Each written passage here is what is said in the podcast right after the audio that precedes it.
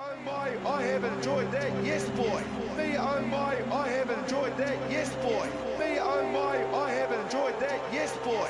Me oh my, I have enjoyed that. Me oh my, I have enjoyed that, yes boy. Me oh my, I have enjoyed that. Yes. Tēnā koutou katoa, and thank you very much for tuning in to another episode of In the Sheds on Cove with Kingy, where for today's show we are joined by one of the New Zealand Rugby Union's regional coaching development managers, Wayne Masters. Now, on the show, we talk about how his experience in the strength and conditioning industry got him into coaching, and what ultimately led to him living over in the UAE for over 10 years as a player coach with the rugby unions on that side of the world, before ultimately him returning back to New Zealand and working down in Canterbury, and him explaining what sort of goes into their scouting and development process and why they've been so successful. So, without any further delay, I will let you guys get to know Mr. Masters. Enjoy. I guess like the before we sort of crack into the sort of mahi you're Yeah. getting up to and your coaching developments, bro, why don't you just take us back to you as a young fella? Where'd you grow up and how'd you get interested in rugby? Yeah, sure. I mean, like all of us back in, particularly back in, in my era, uh, which is going back a little bit, everyone played rugby. Or it seemed everyone played rugby. There wasn't much other choice out there. So I started playing for my local club down in down in Westport in the in the mighty Buller. Started playing when I was sort of five or six, I think. Same club that my dad played for, my grandfather and uncles and bits and pieces. So yeah, just followed the the you know the family line that you all did. Um, I played for White Star, the mighty White Star, which is the Marist club down in Westport, and then um, yeah, played all the way through with them. And we didn't have first fifteen program as such, so you played traditionals for your for your school, for your college, but then you'd, on a Saturday you'd still play club rugby. So I had that club connection all the way through till seniors, and then um, like a lot of us travelled away, um, travelled away to play more rugby later on and played club rugby um, around different traps in Canterbury and went to Lincoln Lincoln College back then to Lincoln University on a on a rugby scholarship. Um, played rugby over there and then was up in Wellington running around playing some club stuff and then went overseas and played a bit over in over in Aussie and then finished up, you know, not too long ago. Well, as an older adult um, over in the Middle East. And so what sort of mahi were you getting up to uh, as well as playing rugby when you left school? Yeah, when I left school, as I said, I went to Lincoln College and um, had a couple of years there. Um, studies are incomplete, I think is the term that it says on my on my CV. Um, and uh, then I went overseas and and uh, and played club rugby over on the Gold Coast, just working for the local rugby club there, doing um, you know sort of labouring jobs and that for people within the rugby club. And then um, got an opportunity to go to the United States and played. So mid 80s headed over to the states and played in um, in South Texas and San Antonio in a in a semi-professional club competition that they were trying to put together back in those days, albeit back in the amateur era era. Um, so you'd get somewhere to stay and get a job, and um, they could have so many international players uh, or foreign players in each team, and had a season or two over there, which was really good. And then came back, decided I did need to start to work and just did sort of normal labouring roles like lots of us did, and then um, decided I went. It was time to go back to school, so I went back to to Polytech here in Wellington. I ran an Upper Hutt at CIT and did two years there doing exercise science, and from there was involved in the in the health and fitness industry for for sort of ten or fifteen years. Um, before drifting back into sort of into rugby in a in a in a professional um, nature with coaching and, and development. You talk about having that exercise and science background. Is that what sort of got your foot in the door with coaching or Yeah, no, it actually it, it did actually, uh, Jordan. I, um, you know, you'd get called in to do roles after, particularly after I finished playing club rugby here in New Zealand. You'd get, you know, asked to go in and help out with former teammates and coaches and help out with club rugby and schools rugby, doing the the S and C side of things. When when rugby S and C was just in its infancy, really. And so I got involved in that, and that sort of got me back involved in in, in rugby. Um, and then sort of realised it was only really a short, you know, couple of dotted lines between, you know, being in a S and C role and, and being in a coaching role. It's about developing athletes, you know, developing players, and instead of it being sort of fitness, physical fitness, it's you know, it's around developing their skills, technical, tactical. So so yeah, just drifted more into the coaching side of things. So yeah, that was a the S and C was sort of a gateway to coaching. Mm-hmm. And you talk about being around sort of as when sort of the strength and conditioning side of football, there was more of an importance placed on it. I'm guessing sort of at the turn of the professional era. Why do you think that? You know, I'm guessing that people who had been working in your industry, you know, for I, know, I guess the last century, would have thought that that sort of stuff was applicable to to athletes. Why do you think there wasn't as much of an importance placed on it prior to the turn of the professional era? Was it a money thing or? Yeah, that's a that's a really good question, and I think some of it was resources that were available. Some of it was there was lots of people whose passion may have been fitness, but there wasn't a lot of you know structured study that you could do outside of doing a PE degree um, down in Otago back in those days. So there wasn't a lot of people with qualifications to do with fitness or to do with S and C, and so there wasn't that resource that was uh, was around. And then I think maybe as the game evolved and, and people wanted to get an edge, you know, that was a way to get an edge by having fitter, you know, bigger, stronger players with more, you know, more energy left in the tank over 80 minutes than, than other teams. So it just became a necessity after that. But but um, yes, certainly the, the professional era helped us, th- you know, begin to think about other areas like S and C, like uh, mental skills, um, and and those sorts of things. Okay, so then you talk about having a decent network, having spent quite a bit of time in rugby, you know, all over the world. Where did your first coaching stint pop up? Yeah, first first um, rugby coaching stint was in Abu Dhabi actually. Um, oh, okay. In the in the UAE, the United Arab Emirates, and initially started as as it often does, as you know, in a player coach role you're sort of too old to go to go the 80 minutes, so you want to do something else to fill in your time. So you finish up. Well, there's no no coaches putting their hand up, so you finish up dabbling and doing a bit of coaching.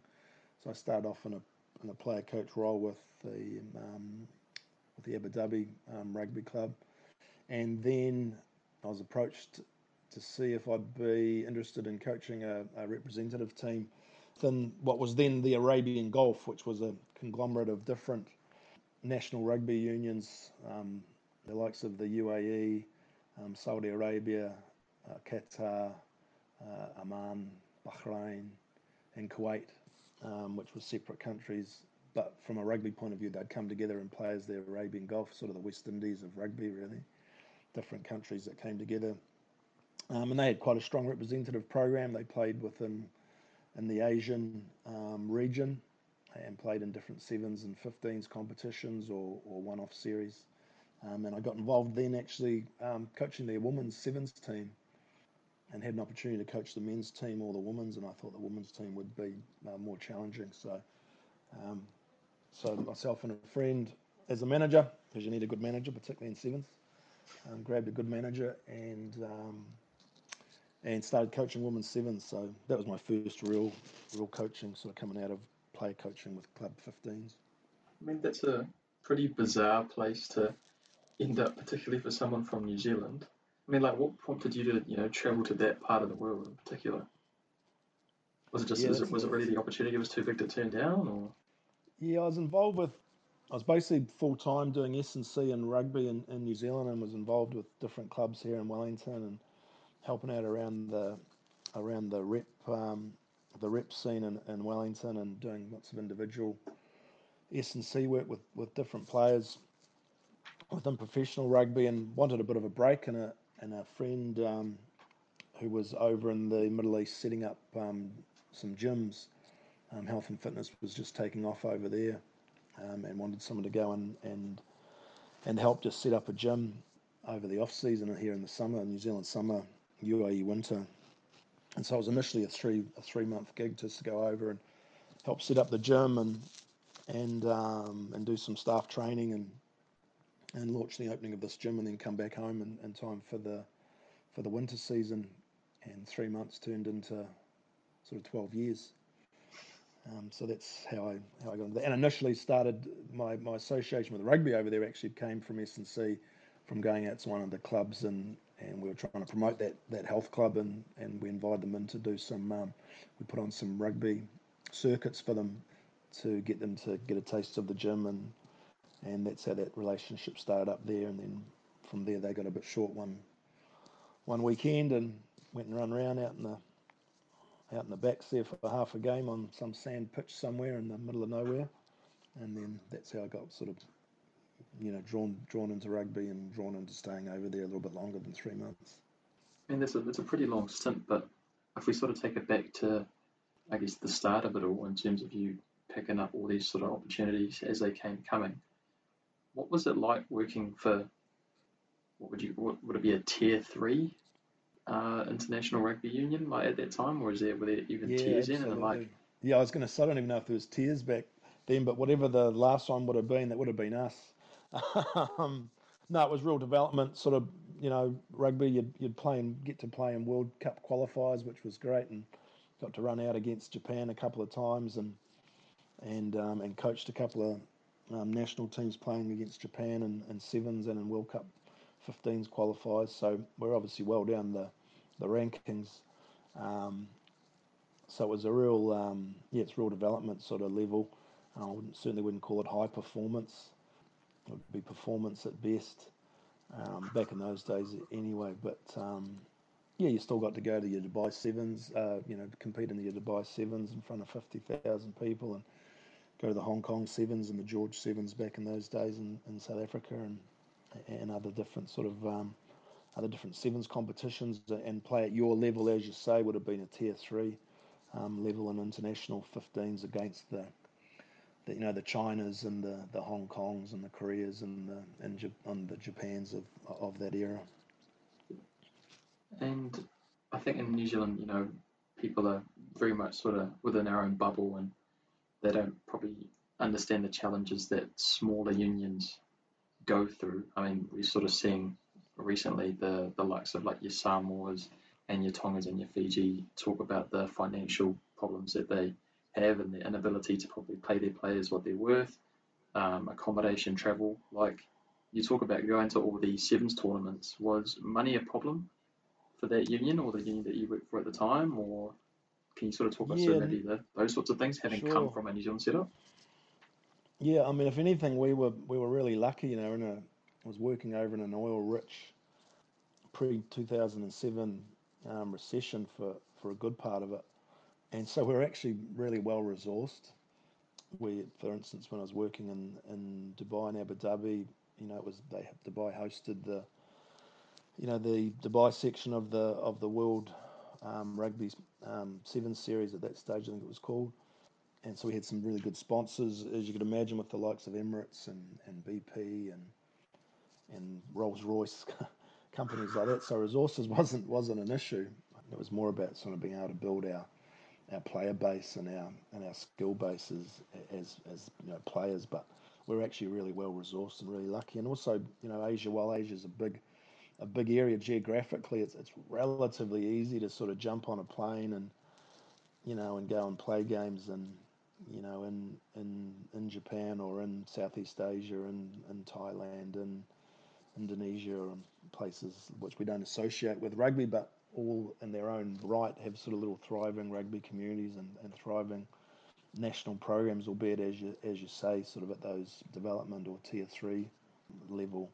So we had some advantages in regards to, to resources and, and access to, to go and play play overseas. You know, tyranny of distance with New Zealand, we're a, we're a long way away um, from anywhere, and obviously it can be very expensive to travel. Whereas we had the luxury of being able to jump on a plane and, and travel two or three hours to get to another country, and that would be you know relatively inexpensive.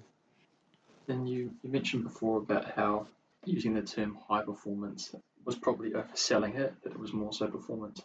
Again, you know, rugby sort of being, it's almost like a religion in New Zealand. And for you, obviously going over to that part of the world and trying to build a rugby and build a player base, like how do you even go about doing that? Is it more about going through the schools? Are you looking at, you know, middle-aged men who have nothing better to do? Like, how does that all work?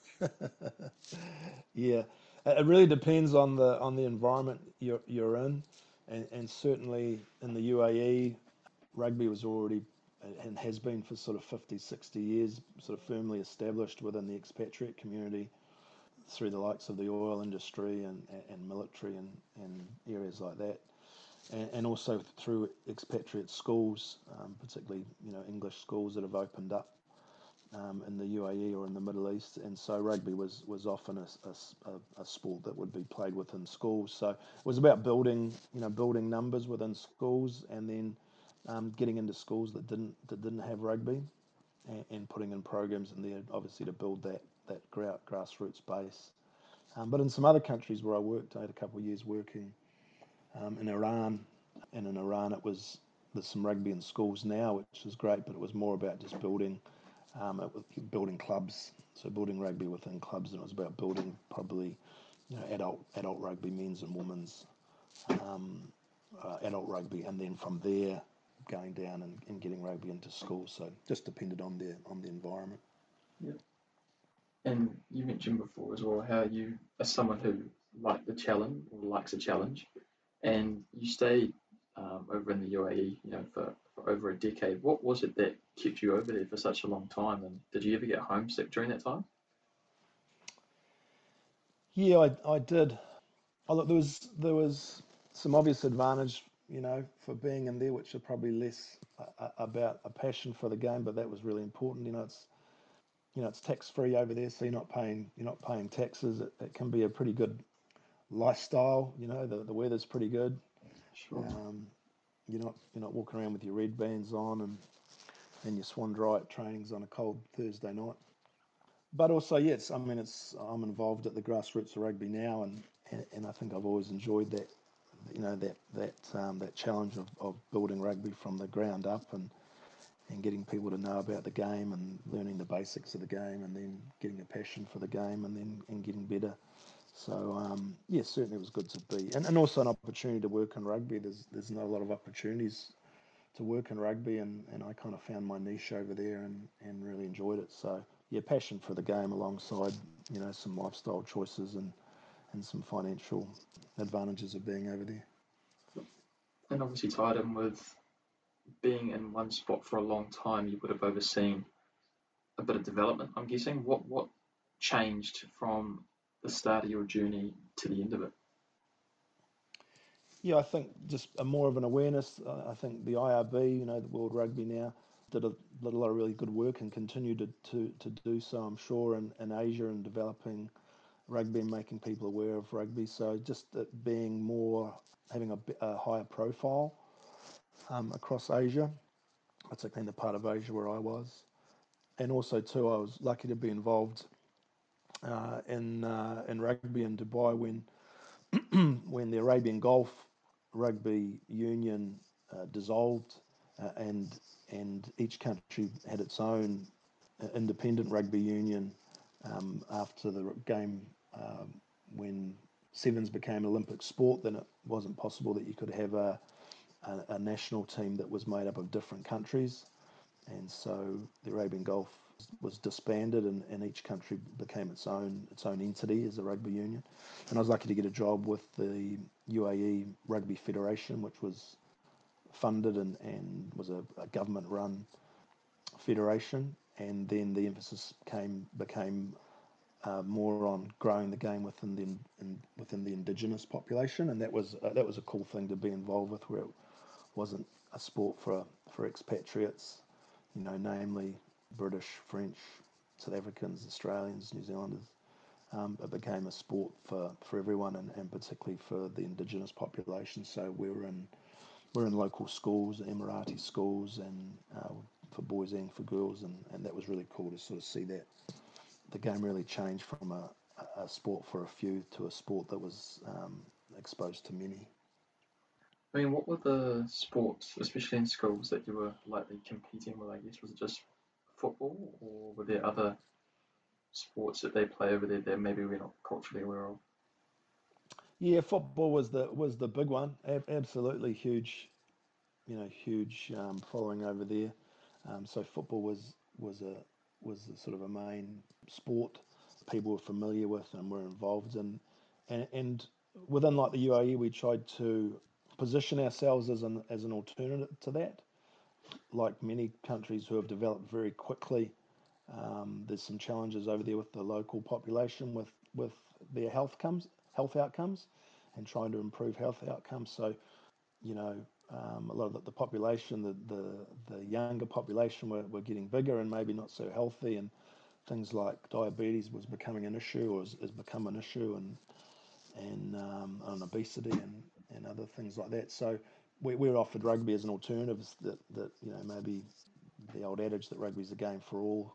Um, so we positioned ourselves that rugby could be an alternative to those that didn't want to play, run around on a on a football field or didn't feel that they that they could do that as well, but that they had a place on a rugby field, you know, um, and could wear different numbers on their back, and and um, and so that's how we positioned ourselves. Interesting, and so you spend that gig, or you spend that time uh, with the gig of that union in the UAE, and then you decide to come home in 2014. And was it a matter of you being approached by the Canterbury Rugby Union to come home, or was it sort of like you put the feelers out, or?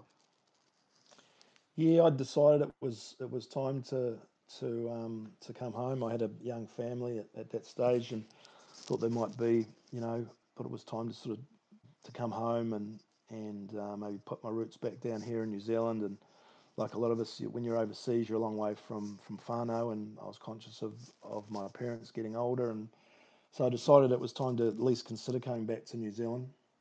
And, and so decided to come home and so I, I put the feelers out and was, I was really lucky. I got an opportunity straight off the bat in, in Canterbury, and so I took that opportunity. So, yeah, I was really lucky. And what was that role? Uh, that was working for the Canterbury Rugby Union um, and Crusaders Rugby as a as a coach educator.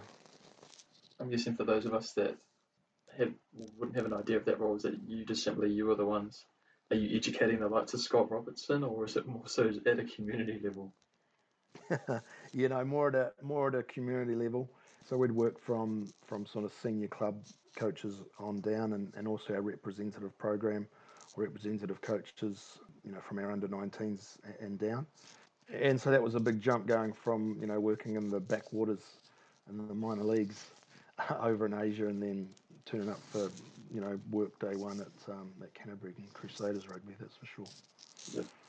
Now, I've had a few of my mates go through the Canterbury system. Um, similar to you, they went to Lincoln on rugby scholarships, mm-hmm. and for some of them it was a good experience, and some of them maybe got a little bit homesick. But what is it about Canterbury, in I guess in your opinion, that makes them the well-oiled machine that they are, and their ability to just go out and find diamonds in the rough, and just consistently perform at a high level? Because every union will tell you that they train hard and they do this and you can bring ex-coach in, but for whatever reason, there just seems to be this consistency with Canterbury that probably hasn't been around since the likes of Auckland in the 80s. So, you know, what is it that makes them tick, or what's in the water down there? Yeah, I was just going to say something in the something in the water. Um, look, I think, and, and obviously now I work for New Zealand Rugby, so you know, try to have an impartial hat on for most of the time. I think, you know, what Canterbury do well is there's a real demand for excellence across the different levels, whether um, whether you're coaching, whether you're an administrator, um, whether you're a player, whether you're a volunteer. There's a there's a real expectation of, of excellence, and particularly within the organisation at, Canterbury and the Crusaders, from from my experience, was there. Yeah, there was just this. Um, there was an expectation that, that everything you did, you know, you, you did to the best of your ability. And so, you know, part of their strategic plan is is to have the best people and not uh, not shooting my own trumpet because I think I got lucky, but um, you know, having the best people in the in the role. So there's some high quality people there, and there's an expectation that that that you'll do your best. I think they their reputation and the you know and the size of the trophy cabinet also attracts you know attracts uh, good athletes so the fact that they've done so well is sort of self-perpetuating, is that it's an organisation that people want to want to be part of. Again, whether they're a player, whether they're a coach, and yeah, they're, they're very canny at their at their um, at their talent spotting. Um, they're very clear on the sort of athletes that they want to have involved, and they look for athletes that, that fit that mould. They're very good at looking outside of just a person's ability on the field you know, looking at what, what qualities, what traits, what strengths they bring off the field in regards to their resilience, um, their ability to work within a team, um, their ability to sacrifice, and, and, those sorts of things. and they hold things like coaching very importantly. Hence the reason that there was we had a, a team of three of us that was full time in coach development, which was uh, at that time and probably still now is quite unheard of compared to other PUs in New Zealand. To have people who are just solely purposed to look after coach development. So, you know, the old adage that you know good coaches, you know, builds good players, and, and good good players builds a better game. So, I think those are some of the things that that they do really well. I mean, has there been consistent pieces even within that union that have kept it that dominant? Like, is it still the sort? I don't know. Is it, is it still the same old heads that have been there since you know the late nineties, or is it they have a? Because I've heard of businesses actually going into the Crusaders setup and the Canterbury Rugby Union and trying to base their own models off the Canterbury business model or off a rugby business mm-hmm. model. So, I mean, are there sort of people behind the scenes? I mean, you don't have to name names that sort of put everything into motion. I think they're really good at, at succession planning. They're very good at looking, um, you know, whether it be doing, you know, depth charts, putting together depth charts of, of, of talent within players. You know, who's the, you know, who, who's our next tight head off the ranks. You know, where, how are we for, you know, for different playing positions, and is that an area down in our age groups that we need to put more focus on? Um, they're very good at doing that across the board with management, with coaches. You know, who are our, our developing coaches? Who are our elite coaches? Who are our managers? So they're very good at doing that. And I think there's a real legacy there. And so while there might not be this cabal of, of people that have been running the, you know, running rugby there for 50 years, there's there's this legacy of people that come through, and then there's good succession planning that you know that there's always always a good stock of people coming through to keep that legacy going. Um, and so again, there's that expectation that you need to be as good as that last Crusaders manager or that last you know club committee person or whatever. But there's certainly like any any PU, there's some stalwarts there that that keep rugby ticking over and who are familiar faces. But I think any PU's got got that provincial union I'm talking about. I think any provincial union's got that. But I think I think Canterbury are very good at planning for the future. And we both mentioned, I mean, you're an alumni of uh, Lincoln, and I know Lincoln plays a very good part in attracting a lot of the players down. How closely, or how much credit would you give to the likes of Lincoln in having those rugby scholarships available into the success of the Canterbury Union? Do you think that had Lincoln not had all these opportunities for aspiring professional rugby players, that Canterbury would have had the success that they've had over such a long period of time? I think Canterbury certainly, you know, perhaps got a march on the on the rest of the country with what they did with um, with with Lincoln, and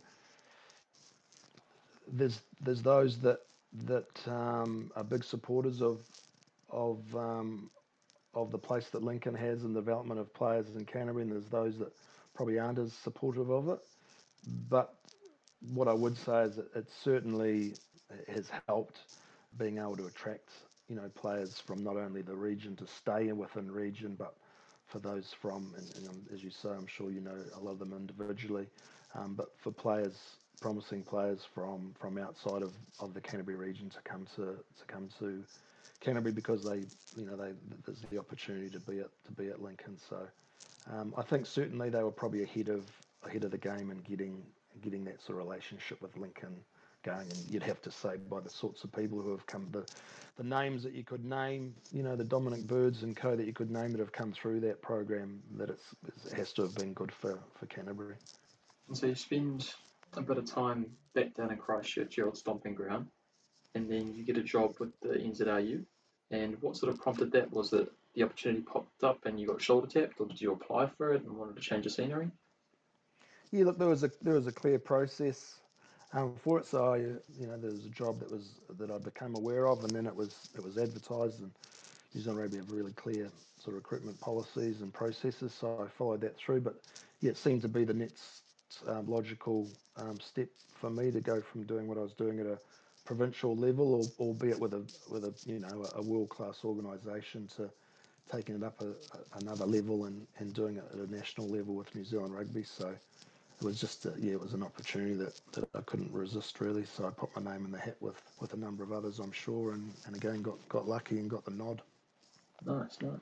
And so you're pretty much now just doing what you were doing in Canterbury, just on a on a larger scale, and you have more stakeholders.